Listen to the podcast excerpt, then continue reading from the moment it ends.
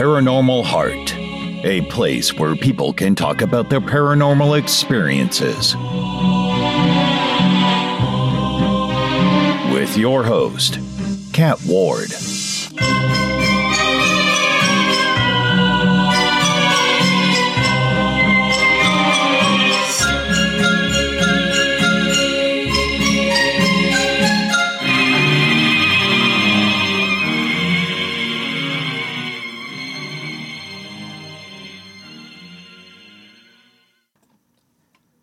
Welcome back, folks, to Paranormal Heart Podcast. Thank you so much for tuning in.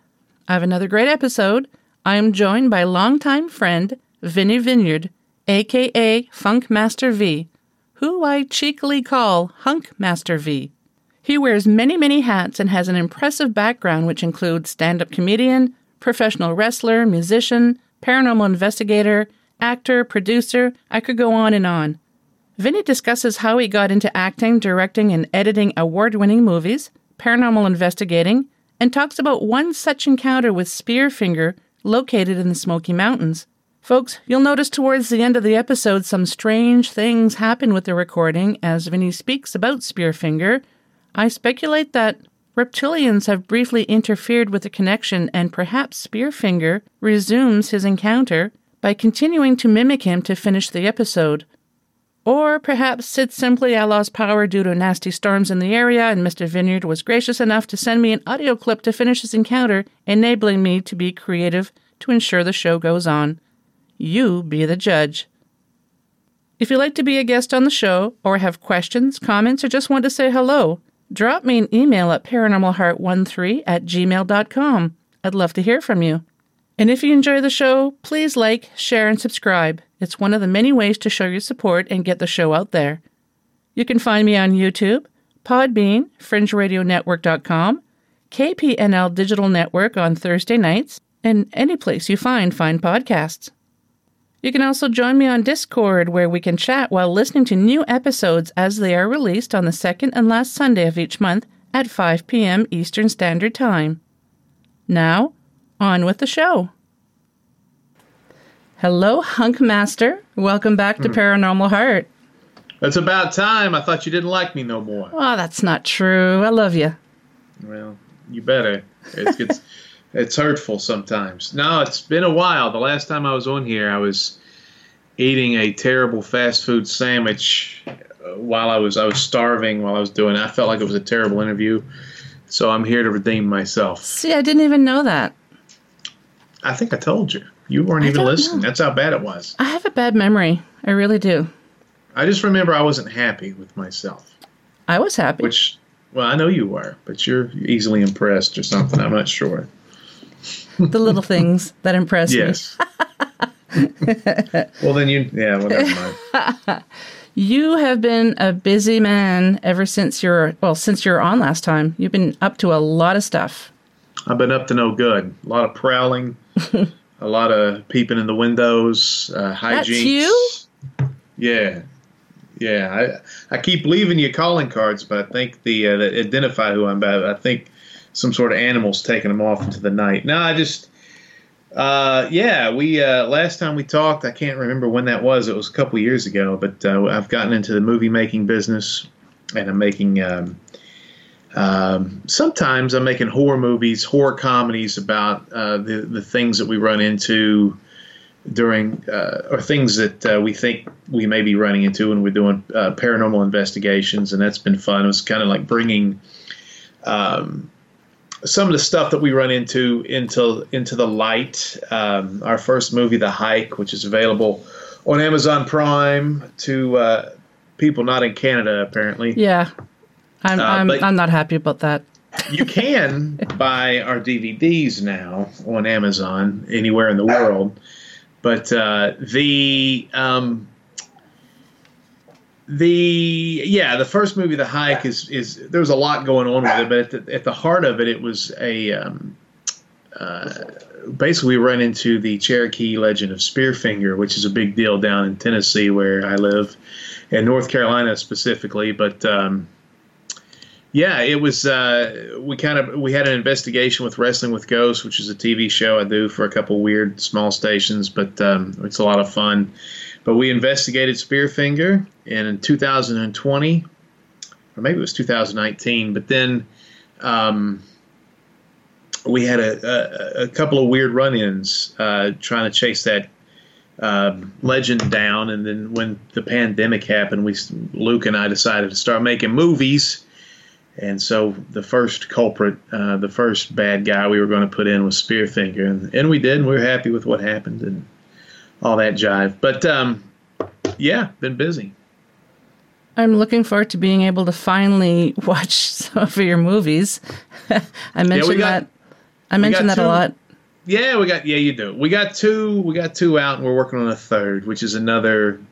The third is a secret. Uh, there's there's a, a pair. There's like a little um, non-lame, hopefully M Night Shyamalan twist on the third one. So, um, but it's about uh, you know all these. We're doing six uh, movies right now based on the Smoky Mountain Chronicles.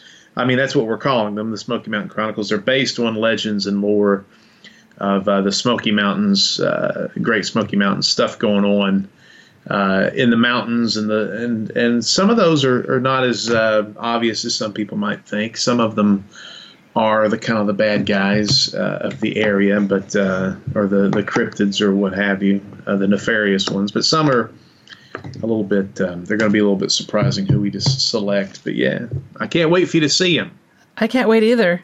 Uh, did you decide to make movies because of the pandemic and you weren't able to get out and do investigations like a lot of us? Um, well, the yeah, in a way, Luke had always been wanting to do a movie, and since I do the editing for Wrestling with Ghosts, I knew that was going to fall a lot on me, and I just didn't want to skirt. I wanted to skirt the responsibility of doing a movie. Uh, Luke does his fair share, but editing is a is a is a bastard. Uh, can we say that in Canada? Yes, you can. Uh, all right, beautiful. It's a sword up there, isn't it? Or I don't know. But anyway, um, editing is a bastard. It is a bear. That's something we could say everywhere. It's a bear. So I I, uh, I didn't want to do it, and then when um, he kept talking about doing this horror movie, and I was like, man, I don't want to do no horror movies. And uh, he eventually during the pandemic, there was a report that said every production house had shut down and uh, that's when I was like, "This is our time to strike," and it was a good decision because we were able to get our movie onto a major platform, and we got our second movie that was picked up. We actually had a distributor come towards us for that one, so uh, I'm excited about uh, the future. And it was a, it was one for once in my career, it was the time to strike instead of being about seven years too late. But uh, yeah, it was it was cool. That, that was basically the the genesis of why we started it. I can't imagine editing movies because I struggle with editing audio, um, and that's it's it's tricky. I'm get, I'm I'm, get, I'm starting to get the hang of it. Uh, my friend uh, Brian Anderson has been mentoring me for the past few years, but a lot more so the past year. Um, but it, it's it's not easy. I find. Uh, do you find it's it's struggling as well for uh, editing video? It's hor- It's horrible. Um, it's when a movie goes off the air. All those names are not just people they like or the phone book. It's people that actually went in and did crap on the movie and when it goes off the air, you're like, oh, this is taking nine minutes to see these microscopic names. Well, I mean, post production, that's all me and maybe a couple of people that help out a little bit. Uh, when things are going on, there's there's a lot of hands on deck, but the editing is a nightmare. Uh, the hike, I had to learn a lot uh, on how to edit a movie that was going to be picked up and could be shown worldwide and then with this next movie that we did, WJHC, which is about a radio station during Return of Christ during the Y2K, which is a, I, I think it's a funny movie. Um, I learned I had a college education course. Uh, the first movie, off and on, took me about six months to edit. I couldn't believe it took that long. It was probably about three, and then I kept tweaking it because there was things I was doing wrong, and I had to separate audio and this, that, and the other. I kept making mistakes. The second one took about three and a half to four months to edit, um, so I think I'm getting a little bit better, but it still was a lot more than I thought. Um, there were to get this thing all over the world this time. Uh, I had to do a different. I had to get a, a, bunch of new programs, and you know how that is. You were talking about a new program yep. before we got on the air. Yep. That you have to deal with. Um, so it's always a learning process. Technology changes. These platforms that show movies, their um, their requirements change, and they're fairly irritating because um, they change. I think just for the sake of change, or to limit how many people can submit uh, projects. But uh, yeah, it's it's rough, but it's rewarding. I think when you when you have a movie and you're in a theater and it's full of people and they're laughing at the right parts and they're not laughing at the, the parts they're not supposed to laugh at. Uh, it's it's a it's a it's a nice feeling, and when people get out of there and like, man, like I just got messages this morning. This guy said I just bought both your movies. I love both of them. Uh, somebody else sent me a message this morning. They're going to watch it tonight. The new one. Nice. They can't wait. So it it's nice to kind of get encouragement. And the people I don't know, they're just messaging me out of the blue. So it's uh, that is a good feeling so it's worth it the editing. Yeah so all, all, that hard work that you're putting in it's nice getting some some feedback. Yeah well the first the first movie did real well. The editing what you learn too is they give an oscar for best excuse me i was being possessed there for a second but i rebuked it. Uh, they get a uh, you, they give out an oscar for director near the end of the show and whoever wins uh, best picture that goes to the producers the editing Oscar, I think they give it like it's in a wharf. You have to go to a wharf on a dock, and a guy in a brown trench coat, trench coat, hands you the Oscar. It's it's a piece of crap that they do that. It's a crappy thing because I think the editing is really you can make a you could take Schindler's List and edit it. Yep. And if you didn't know what you were doing, you could make that the worst movie in history. Um, no matter what the director, no matter what the writers wrote, no matter what um, all the people in the crew did, no matter what the actors did, the editor could have ruined it. I think an editor deserves a lot more praise uh, in the movie making industry, but that's just the way of the world. I think the people in our society that deserve praise don't get it. Yeah. Um, you know, mothers that keep families together don't get a lot of praise, but we're, we're going to watch Johnny Depp for three weeks because we care about his crappy relationship for some reason. And I got to admit, I'm watching it too. Yeah, I am too. But I'm like, I don't like. I, I, don't have a vested interest. I don't like either one of them. I think he's kind of a jerk, and I think she, uh, you know, he's he's obviously an alcoholic and had problems, and he wouldn't have been easy to live with. And slamming doors and stuff like that is a form of intimidation and domestic abuse, no matter what you think. But I think she is probably the biggest liar and sociopath I've seen since people in my own family uh, and that's probably why we're watching it so intently, is because it reminds us of people when they're up there and she says, My dog stepped on a bee. Uh, and you're like, What? yeah.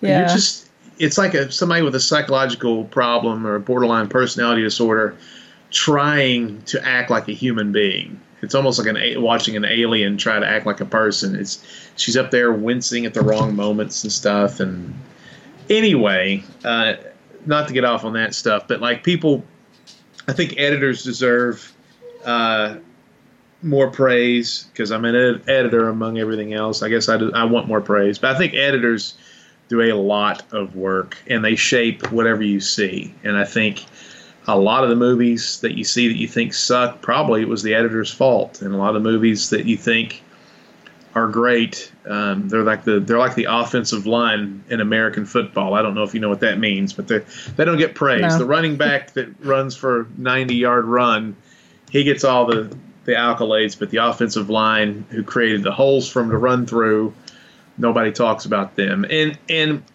uh, so I think that's that's the one thing about editing. Anybody that's in the editing process can probably nod their head to that stuff. So. Yeah, I, I, totally appreciate people who do this for a living. Uh, when I first started my podcast for the first three years, I used to just record, send it to Brian Anderson. He would fix everything up for me, put the intro and outro and, and everything together for me. Bob's your uncle. It was magic. And then I started doing it myself, and I'm like, what the hell am I doing? Uh, lots of video tutorials from him, lots of Skype calls from him, uh, trying to help me out here. And uh, uh yeah, it, it's not easy. And and um, uh, even book narration because I'm doing that now. And a friend of mine just uh, narrated a book, and he all he had to do was go into the studio, read read uh, what he had to read, and then he had uh, an uh, what are they called um, editing engineer do all the do work all the magic, and it's not easy. So, um, how long would you say that you sit down in your studio to edit a day? Oh well, it just depends on what we're doing. Like um, this morning, uh, out of Chicago I was editing a, a wrestling show uh, for a friend of mine out of Chicago who does the retro circuits. Retro. Oh, so you don't just do your own movies? Uh, no, I do um, Wrestling with Ghost, which is our TV show. Yep. I have another show called It Happened to Me, which I edit. Uh, we do comedy, uh, um, sketches. We do video game stuff, but I also we also make music videos. There's a country music artist named Emmy Sunshine. We've done a couple of her videos. The last wow. one's got yeah, the last one's gotten uh, really good reviews, but I don't edit all the time. I mean, I write, I perform, I perform in almost all the stuff we do. I'm an actor. I've got two movies that I'm starring in. I'm not just in the movie. I'm actually the lead in two movies coming out of movies that we that has nothing to do with me. I've just been hired to be this actor. Um, so it's more of a you know it's it's you know, and like Monday, we were just doing an investigation for Wrestling with Ghosts. So I was part of the crew.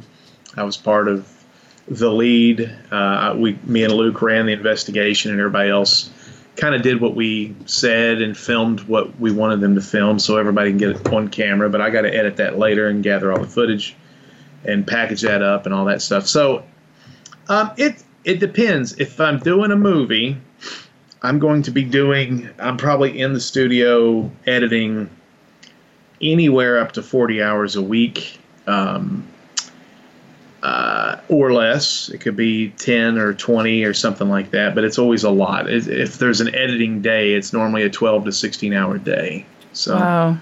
yeah. It's a long ass day. It's a long ass day. It's hard work. Yeah. You're, you're trying to sit there and, and do sound engineering. It, it, it you doing you're trying to fix the colors, color correction. You're trying to decide what to put in, what looks which take to take, and if we have a scene where we've you know done four takes or whatever, we got to look at each. I got to look at each one, and so you know it's it's it's that thing. So yeah, it's a long ass thing. And you have to think of the background noise that you don't want too. Yeah, so that's sound engineering is a big deal. Sound is sound will kill or make your movie. A lot of amateur uh, filmmakers don't understand you can't have air conditioning on yep. when you're recording stuff. Um, you can't have, uh, you know, your camera making noise. There's a lot of beginner stuff. You can't have somebody screwing around with a mic. You can't have wind. Uh, you can't have a dog barking, or if you do, that's you just leave it in there and decide. But you got to have the dog barking through every cut. So if the dog's only yapping when it's like a guy, you know, three quarter of the the female, and it goes to the male and the dog's not barking, you got to then extrapolate that that dog barking and then during the breaks and put it in uh, to hers, and you got to bleed audio all over the place. Yeah, it's it's it's a it's a mess. Have you? So when you do your movies, is it strictly outside, or are you in a studio as well? Uh, the hike was the hike was all outside. Mm-hmm. If you don't count being in a car for a moment, uh, and there's a lot of challenges with that, um, with sound. Um, and then you learn how to remove wind noise. You learn how to put in wind noise to um, kind of homogenize the different wind noises from each take. And, and, and when you're recording with a nice stereo mic, the wind's coming from a different direction So you don't want to do that to your audience where they feel like they're about to throw up. It's like, yeah. like, like you're disorienting them. So you got to pan that stuff out too. Um, WJHC was mainly in indoors. It was a um, it was a a movie about a radio station, even though there's there's quite a bit outside too. Uh, but indoors has its own problems, especially when you're trying to film in an operating television station, pretending it's a radio station at night. There's all sorts of weather channels breaking in and blaring. There's also there's a police scanner going that blares out over the whole station that we didn't we didn't have the key to get in that room to Oh. turn that down. so we'd have to cut uh, for that kind of stuff, or or uh, and then air conditioning and lights and the machines. There's always a irritating hum that you have to suppress. So it's just uh, it's just a mess. That rhymed. Now, when when you've done when you're doing your movies, have you ever had paranormal experiences happen at the same time? Yeah, but you're so you're so busy you can't deal with it. Like um, the the radio station or the television station we filmed out for this WJHC movie, WJHC AM, uh, had a guy in the basement. There's a basement apartment underneath. In fact, if you ever watched the movie, there's a scene where I'm running from a devil and I try to go into this um, door and there was so much to do. It's the it's also the movie's based in the '90s, so I'm wearing these long '90s. You remember the long pants when people wore oversized Yeah. blue jeans. So I'm so lame. I still had some of those. I didn't even have to go to a thrift shop. So I got No those. of props the there. yeah. So I I uh, I had those on. So I'm fighting this jabron, this demon on camera for about 20 minutes, and then the scene is me running to the basement. And if you see that, I slip and fall, and everybody on set was like, because I fell hard. But I'm a wrestler, and for some reason that stuff doesn't hurt. And I popped right back up, and they were like, "Did you do that on purpose?" I was like, "Hell no!" But it looked good, so we're going to keep it. Um, but that room, the reason I even bring that story up, that room that I was trying to get into is a basement apartment of the television station, and there was a guy who had committed suicide in that apartment. And the the folks who believe in such things um, say that he uh, that there are uh, spirits and things, the things moving around. So when we were filming there, there were people like there's there was a voice coming out of this office, but when you're filming a movie, you're like, okay, whatever, we got to get we got to get on with this. Everybody's getting sleepy and you know, or whatever. We got to get through the night. So because we had to shoot at night, they didn't even the radio, the television station didn't even know uh, we were shooting there because of coronavirus because uh, they didn't want people to know that people were getting into the building because they didn't want their radio preachers or television preachers to come in and start doing their shows live. They were like, nope, it's closed. Uh, we don't because they preferred not dealing with those knuckleheads, and uh, you know because if you know a preacher, they just they come in there and they will not shut up. You know, it's one of those things they won't leave for fifty minutes. So uh, and they're nice people. Don't get me wrong, but they're like this is a lot. This runs a lot smoother if nobody comes in here to talk to us. So they didn't want the the community to know. It's like a community television station. They didn't want the community to know that Gotcha. people were coming in filming or whatever. So we had to do it in the middle of the night, so people get tired. So we didn't have a lot of time to investigate uh, the stuff going around. Now, some of the audio you said there was voice uh, voices coming from that room. Did you pick that up on audio as well, At that or did you notice? At that point, you just totally you don't look for it because Yeah. like because you're just too busy trying to make the movie decent. I just didn't know if something really stood out, and you're like, "What the hell was that?" Nothing crazy in these first. We're filming our third movie right now. Nothing crazy yet. Now we are. This third movie is Camp Smoky, and there's an abandoned camp that I've gotten the rights to, uh, and I bet that's got some creepy stuff going on in there. This place, this looks like a horror movie. You don't even. You just have to. Somebody put an iPhone up and just let it roll, it looks creepy enough. So Do you think you'll get Uh, a chance to investigate that campsite sometime?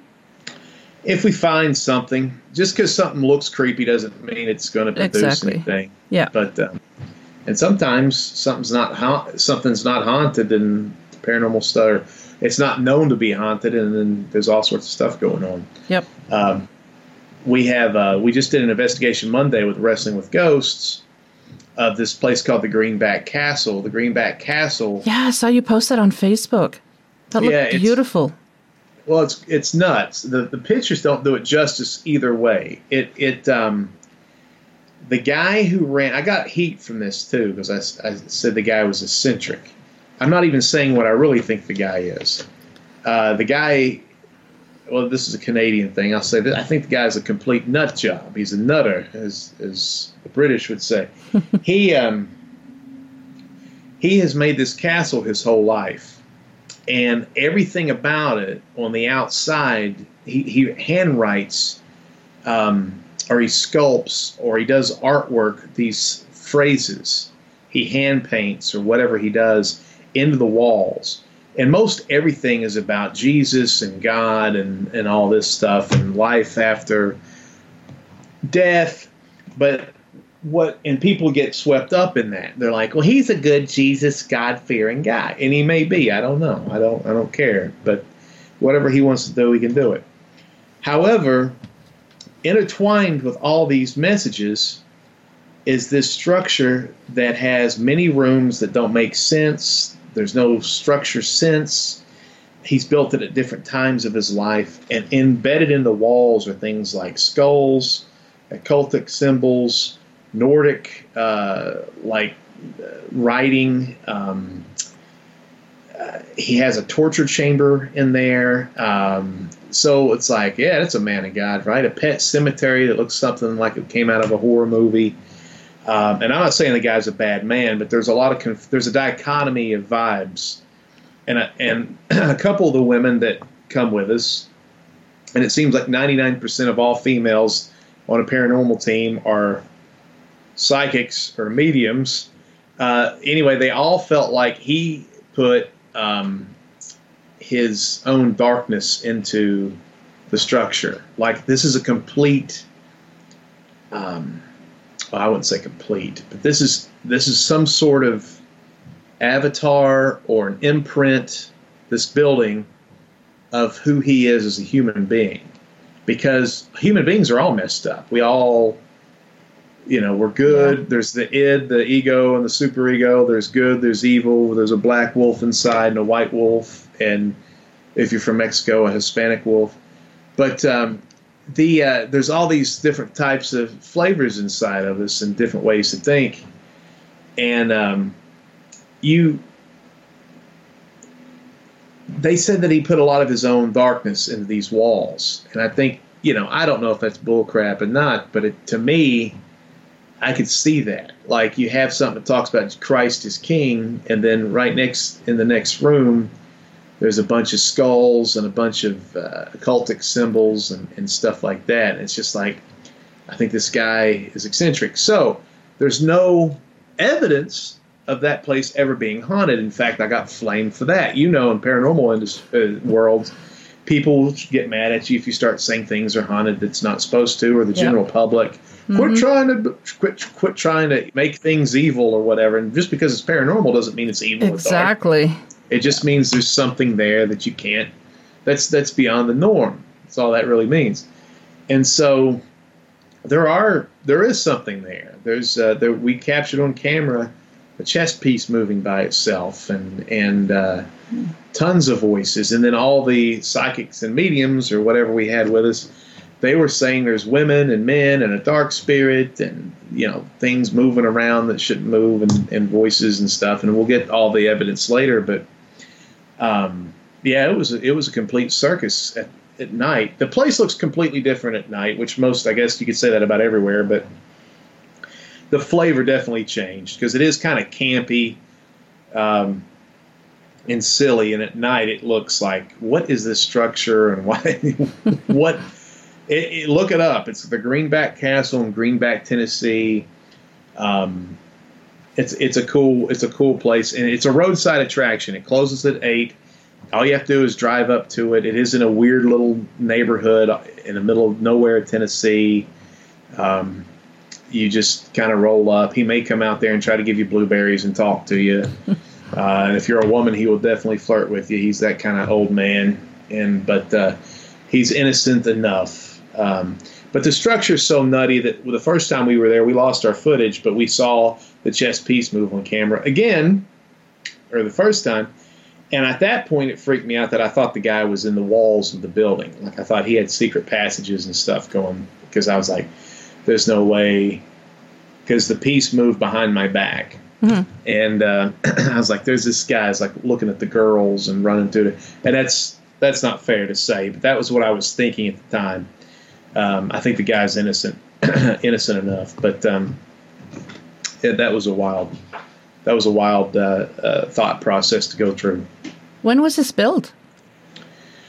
Uh, that's a good question. Uh, Tracy, who was in, who stars in our movie WJHCAM, she uh, was there early to make sure we had permission to stay late. She kind of went on the tour with the guy, and uh, I I don't know, but he has built it over years. Um, what is that house out in California? Is it man? It's um, there's a house out there where the lady was prophesied. Somebody, a fortune teller, told her that if you constantly hear hammers going or the sound of construction, that you'll never die. So she built this house with all these rooms and steps leading to nowhere. Oh yeah, I can't remember what it's called. Uh, it's it's like that. It's perpetually being built, or it was. I think he's to the age now where he can't really do anything. There's part of the castle that's not completed. Um, oh, so he's, not, so he's still alive working on it? Yeah, he's the guy out there. Yeah. Well, he's not oh. really. I don't oh. think he's doing anything. He just comes out there and he'll come out there and he's a groundskeeper too. He'll mm-hmm. probably mow it and he'll probably talk to people and he'll move some stuff around or whatever. But yeah, he'll clean. Yeah, it's it's there's there's an inside. There's there's rooms and there's one room. I think he tried. I think he tried to make like a youth group room or something out of it, which is kind of funny. Where he tried to make he put stuff down there he thought kids would like, and there's like a Bible down there, but everything's covered in crud because um, it's out. It's mainly outdoors. There's no shutting doors or nothing. It's all open air. So everything he put down there, the radio and lights and stuff. He puts he puts a bunch of there's a bunch of dolls on a bed uh, and he says, "Hey," there's a sign that he hand wrote. Says, "Hey, take one," and they're all covered in just butt funk. You wouldn't want to touch oh. one of oh. those with ten foot. Yeah, and he's got like a little place out there to take food, and there's no telling how long that canned food's been sitting out there. If you need food, so he's a good-hearted guy, I guess. Maybe a little misguided. Um, like you said, but, eccentric. Yes, that's the way. I don't think that's yeah. offensive. But uh, people, I don't think so either. People have taken offense, but we live in 2022, and that's what everybody likes to do now is get offended. But yeah, it's ridiculous. It is. It is. So uh, you said, are you going to be ever? F- it would be cool if you could film a movie there. Do you have plans to do that? Well, actually, I was talking. I was just thought of this yesterday. I watched two movies yesterday. I mm-hmm. watched mm-hmm. um, one's called Men, which was made by the guy that did Ex Machina, and it's a very mm. it's a hmm. British horror movie, and it's very interesting. Uh, it there's the last twenty minutes of the movie. Uh, I don't want to spoil alert, but it kind of ruins the movie for me. um, it's just ridiculous. But the first part was really cool, and it, it made me think. This third movie, could we include this particular structure because I just think it would look good visually. I just don't know if it'll make sense story wise, and we got to think how we can, you know, not ruin the movie by adding yeah. it. But uh, I think it would be a neat thing to have in the movie, at least visually, because yeah, it's it is striking. Maybe it could be included at the end as a plot twist or something. Well, this is ha- there's a traveling part of the movie. That would, that would be the only place it probably makes sense. Like if you ran, if somebody ran across it, but uh, but yeah. Hmm. I I'm like I've said countless times. I'm really looking forward to watching your movies. I've seen clips, and their movies are doing well, right? Yeah, the um, the one on Amazon dot dot the one on Amazon Prime is available in the Caribbean, the United Kingdom, and the United States.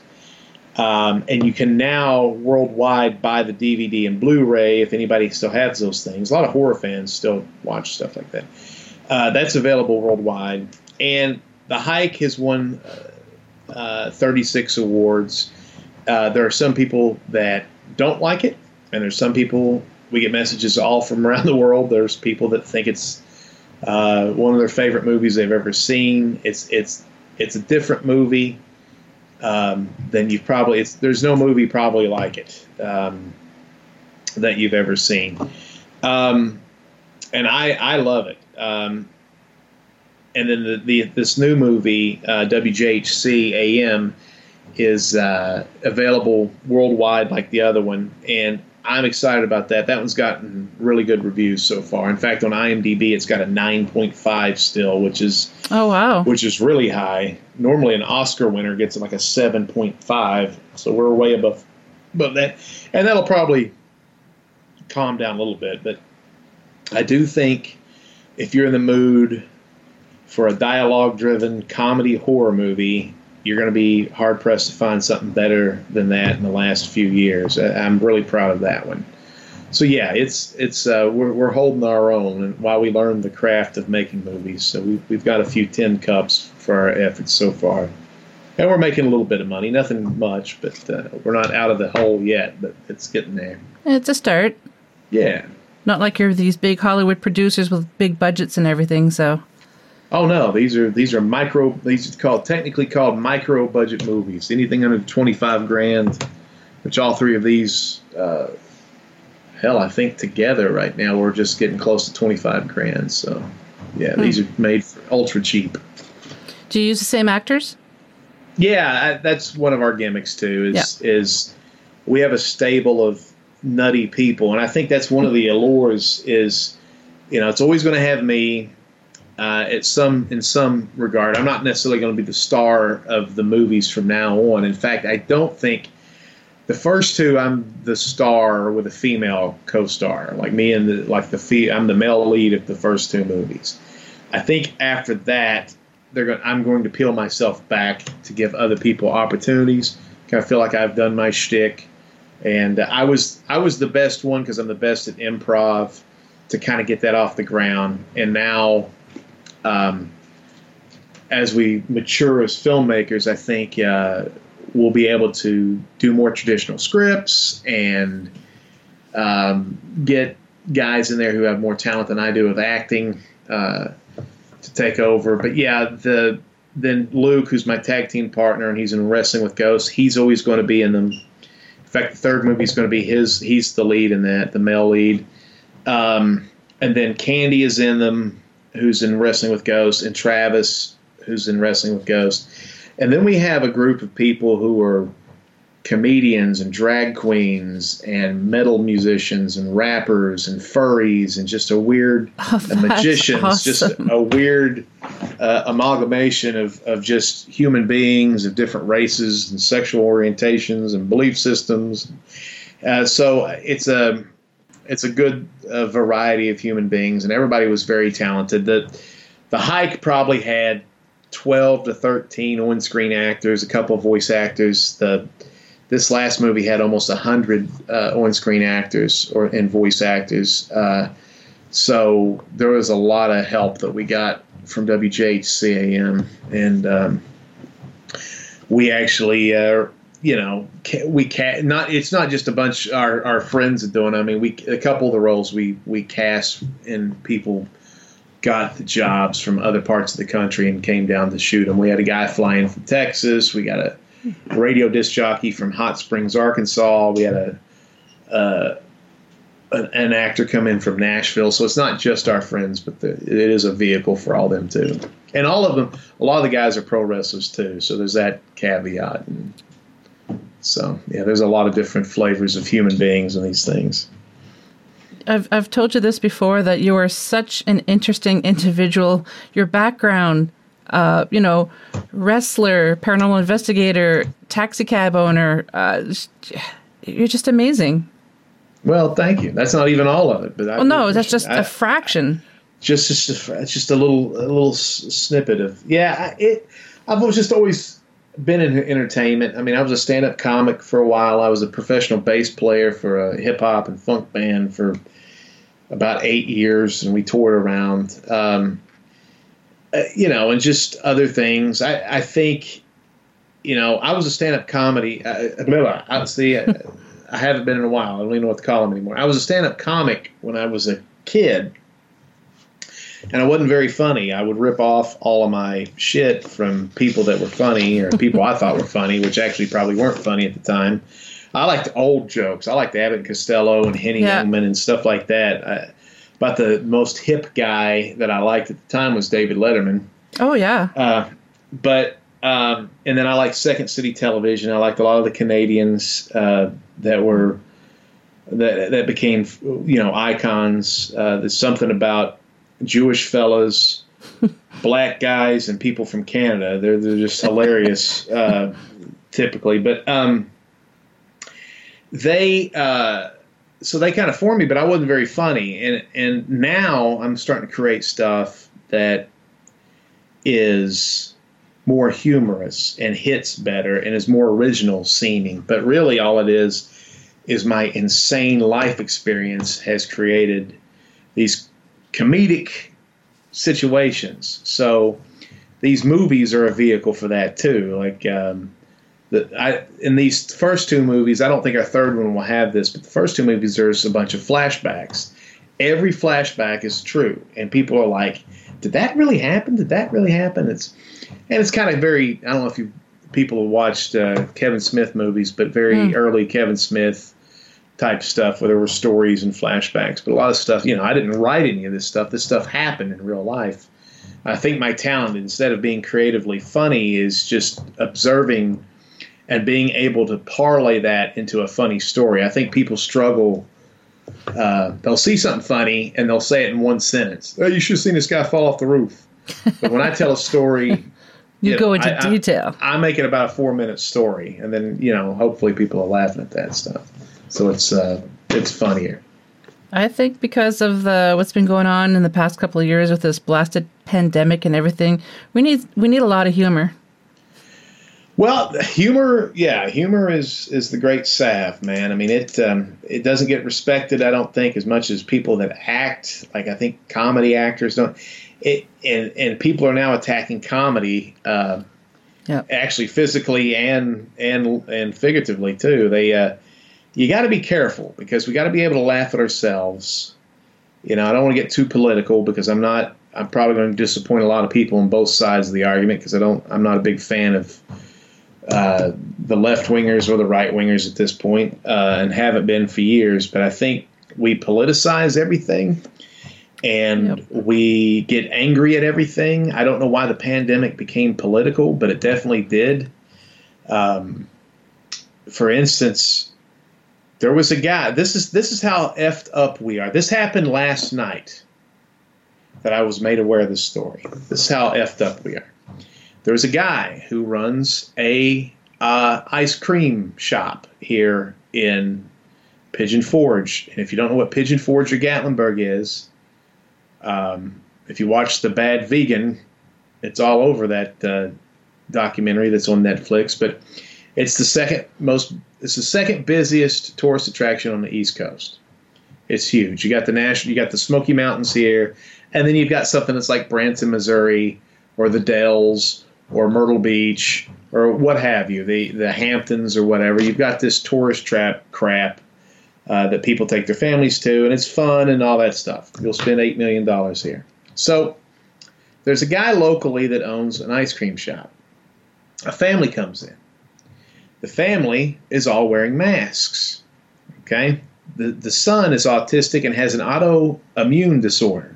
Mm-hmm. The reason they took the trip is they wanted to see the Titanic Museum. There's a giant Titanic here in town. And so they stopped off for ice cream. The guy, from her vantage point, told him to get out because of the masks. And it became a political thing because um, she's this, um, you know, this this guy in the South telling her to take the mask off, take the family's mask off. Well, his version of the story is he's hard of hearing and he can't hear when people are speaking through masks. Mm-hmm. So to to him, they were rude.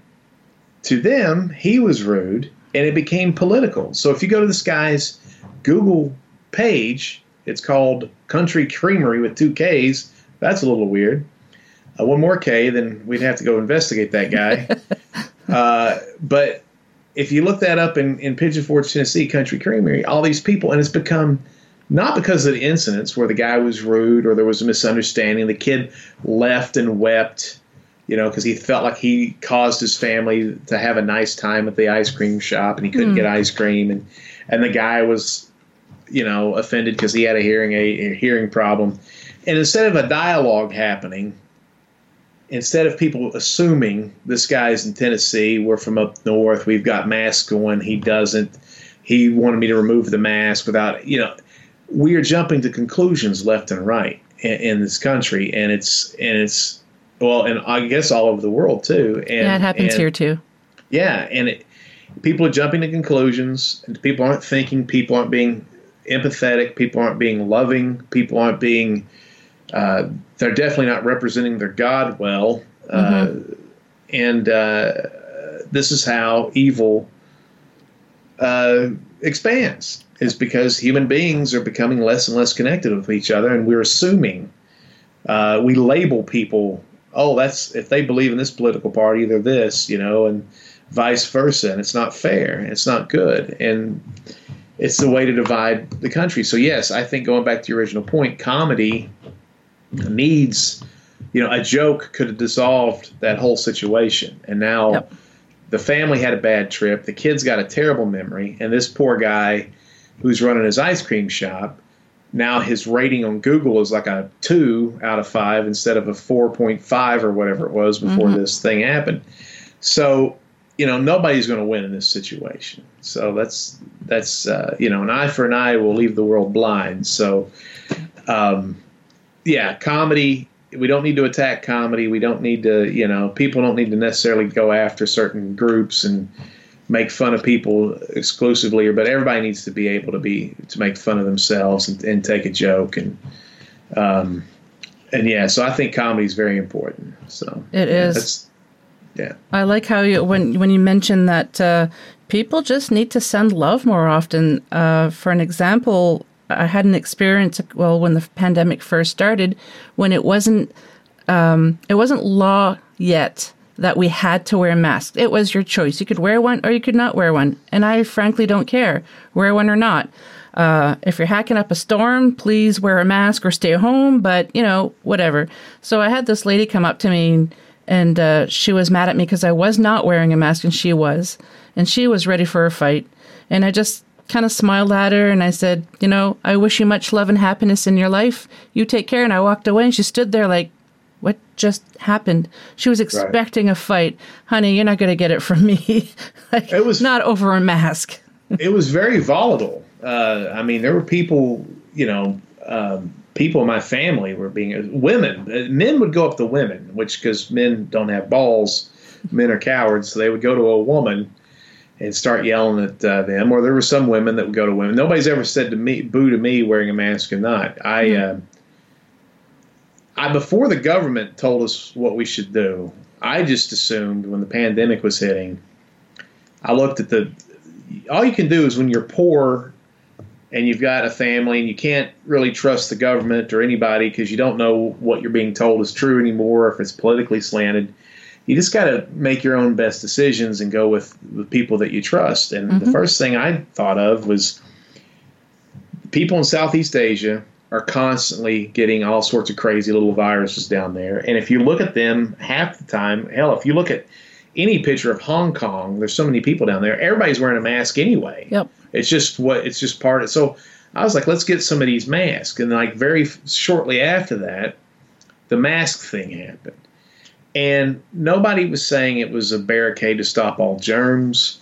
Uh, but there are people who are sicker than others, and it's nobody's business when you go out in the public who has a good um, immune system, who doesn't care if they live or die, who care. You know, some people may not like breathing in the thing, and it came out that really the mask just helped people that had the disease from spreading it.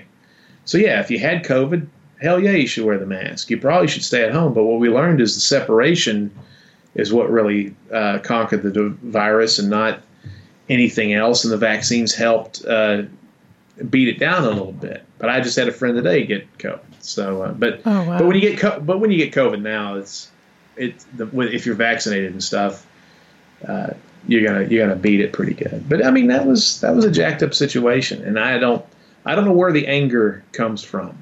Um, I think it's fear of the unknown. there's always every time something happens, these people on the internet, and again, this is the minority. I think when you're on social media, when you're trying to promote stuff, you you have the mistake of thinking that everybody thinks the ways that are portrayed on social media. There's probably 80% to 85% of the people who don't get into that kind of stuff. It's just like the fringe people. But the fringe, I, what gets me ill is the fringe people who think anything that happens in the news is some as a part of some giant conspiracy. Yep.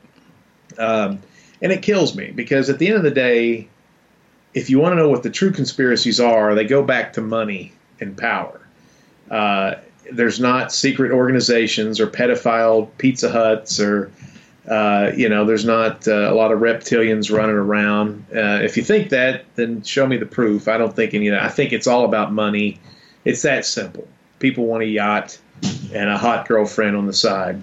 And that's what it all comes down. To steak dinners at night instead of pinto beans. I think that's where all the conspiracy goes, and uh, you know, and power comes along with that too. So I think um, that's enough fuel to do a lot of evil, and we don't need secret societies or the Illuminati or people living under the ground or aliens mm. or Nazis or any other boogeyman that we want to come up with.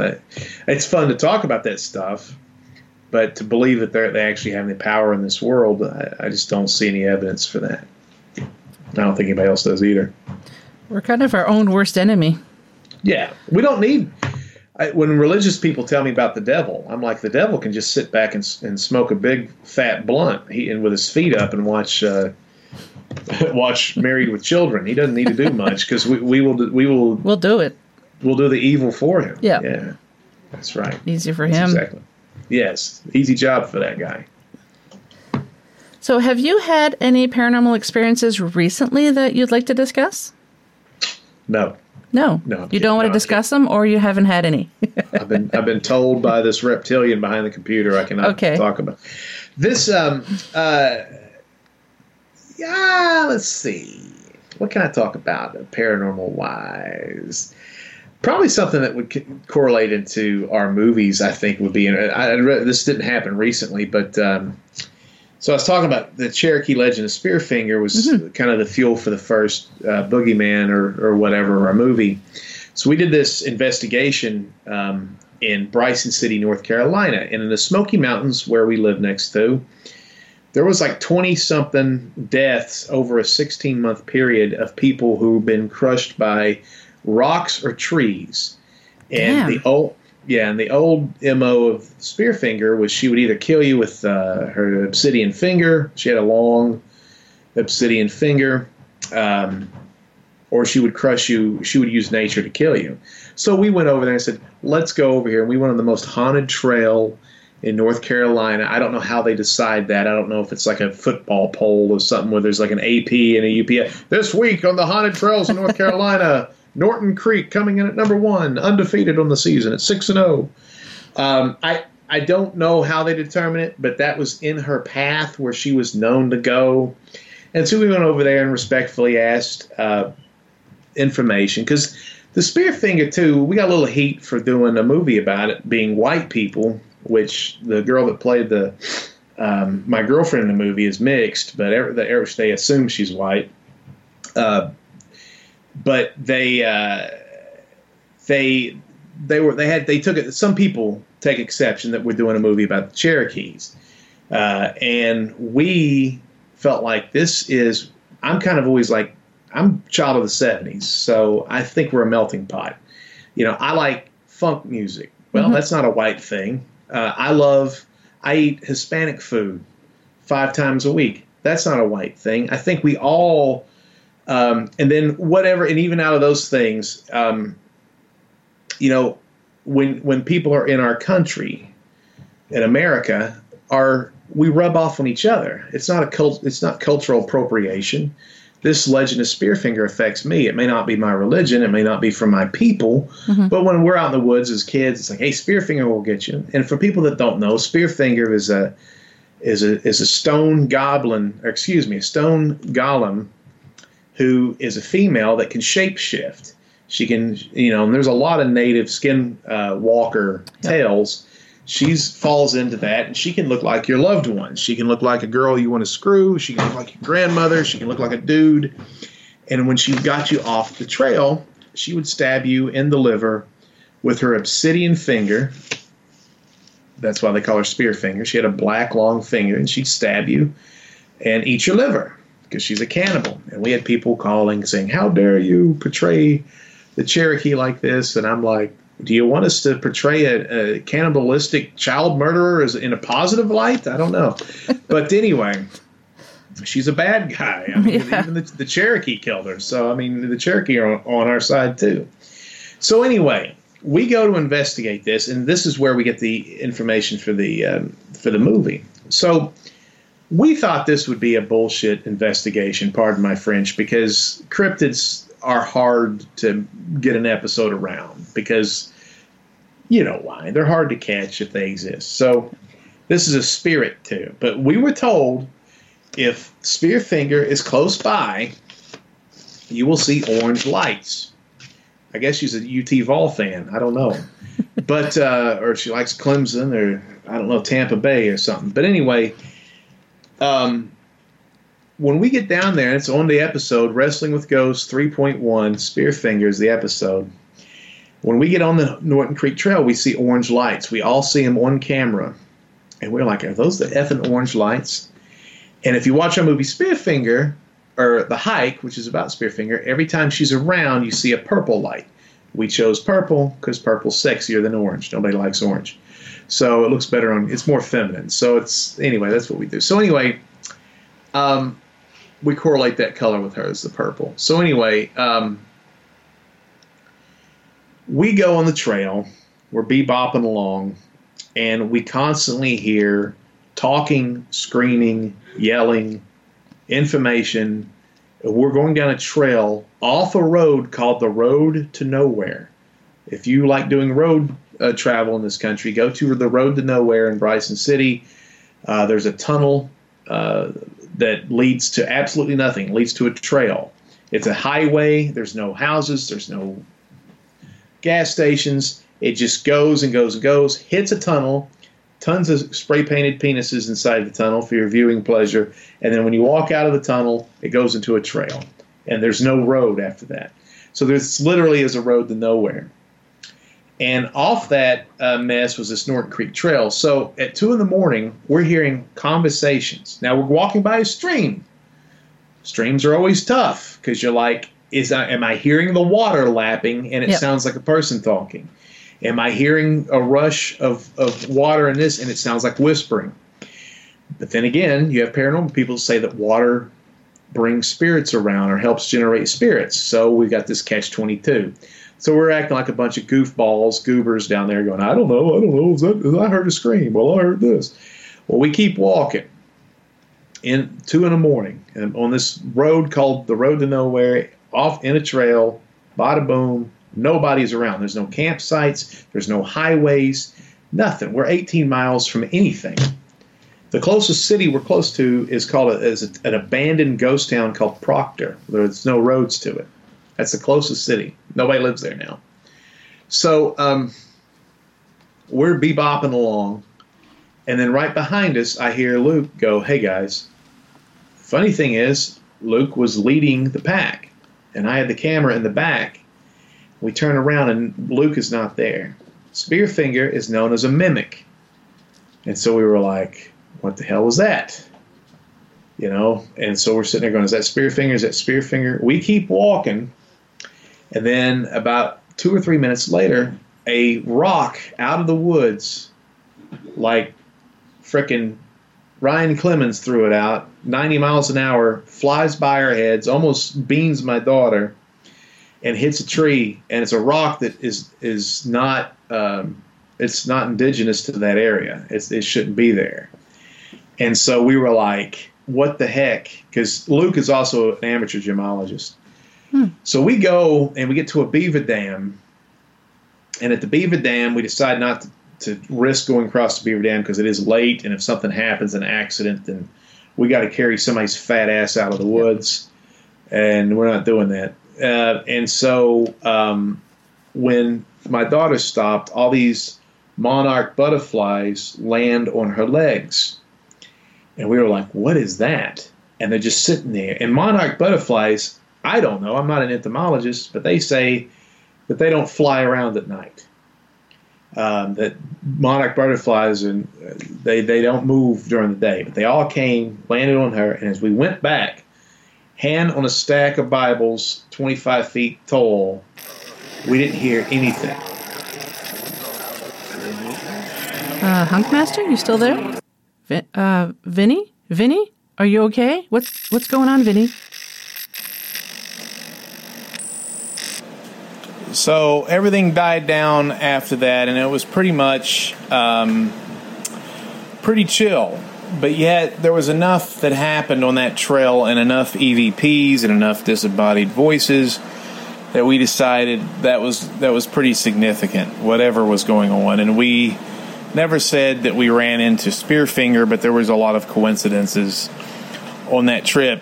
Um, so yeah, we decided to make a movie out of that. So we are making six movies called the uh, Smoky Mountain Chronicles, and there each each movie is uh, has a moral, and each movie has some sort of legend or lore as a bad guy, and, and, some things are cryptid, and some things are paranormal, and some things are other things too. Uh, it's part of the fun and the surprise.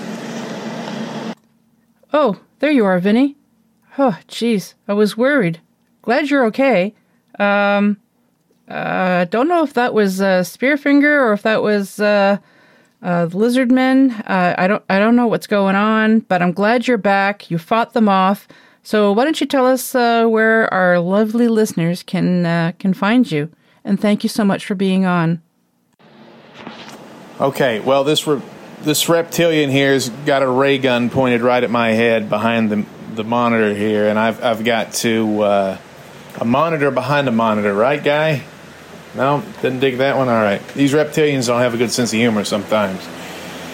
Uh, basically, Cat, uh, where people can find us is Big and Funky Productions, where we're constantly uh, offending people. That could be Big N Funk, Funky Productions, Big N funkyproductions.com or you can go to our YouTube channel where we have a weekly podcast and we try to upload content that's fun every week. Uh, even sometimes we fail. But the movies, you can search Amazon WJHCAM which is our newest movie, and also The Hike, uh, which is a movie we released last year. As always, baby, believe in the funk. And guys, we love you.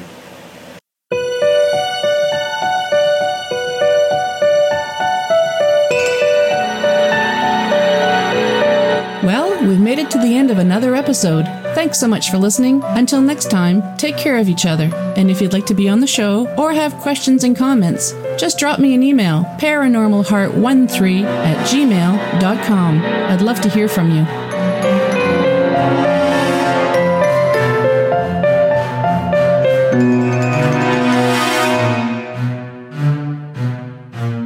Paranormal Heart would like to extend a special thank you to PurplePlanet.com for supplying the music for the show. The views and opinions expressed on Paranormal Heart are those of the host and participants.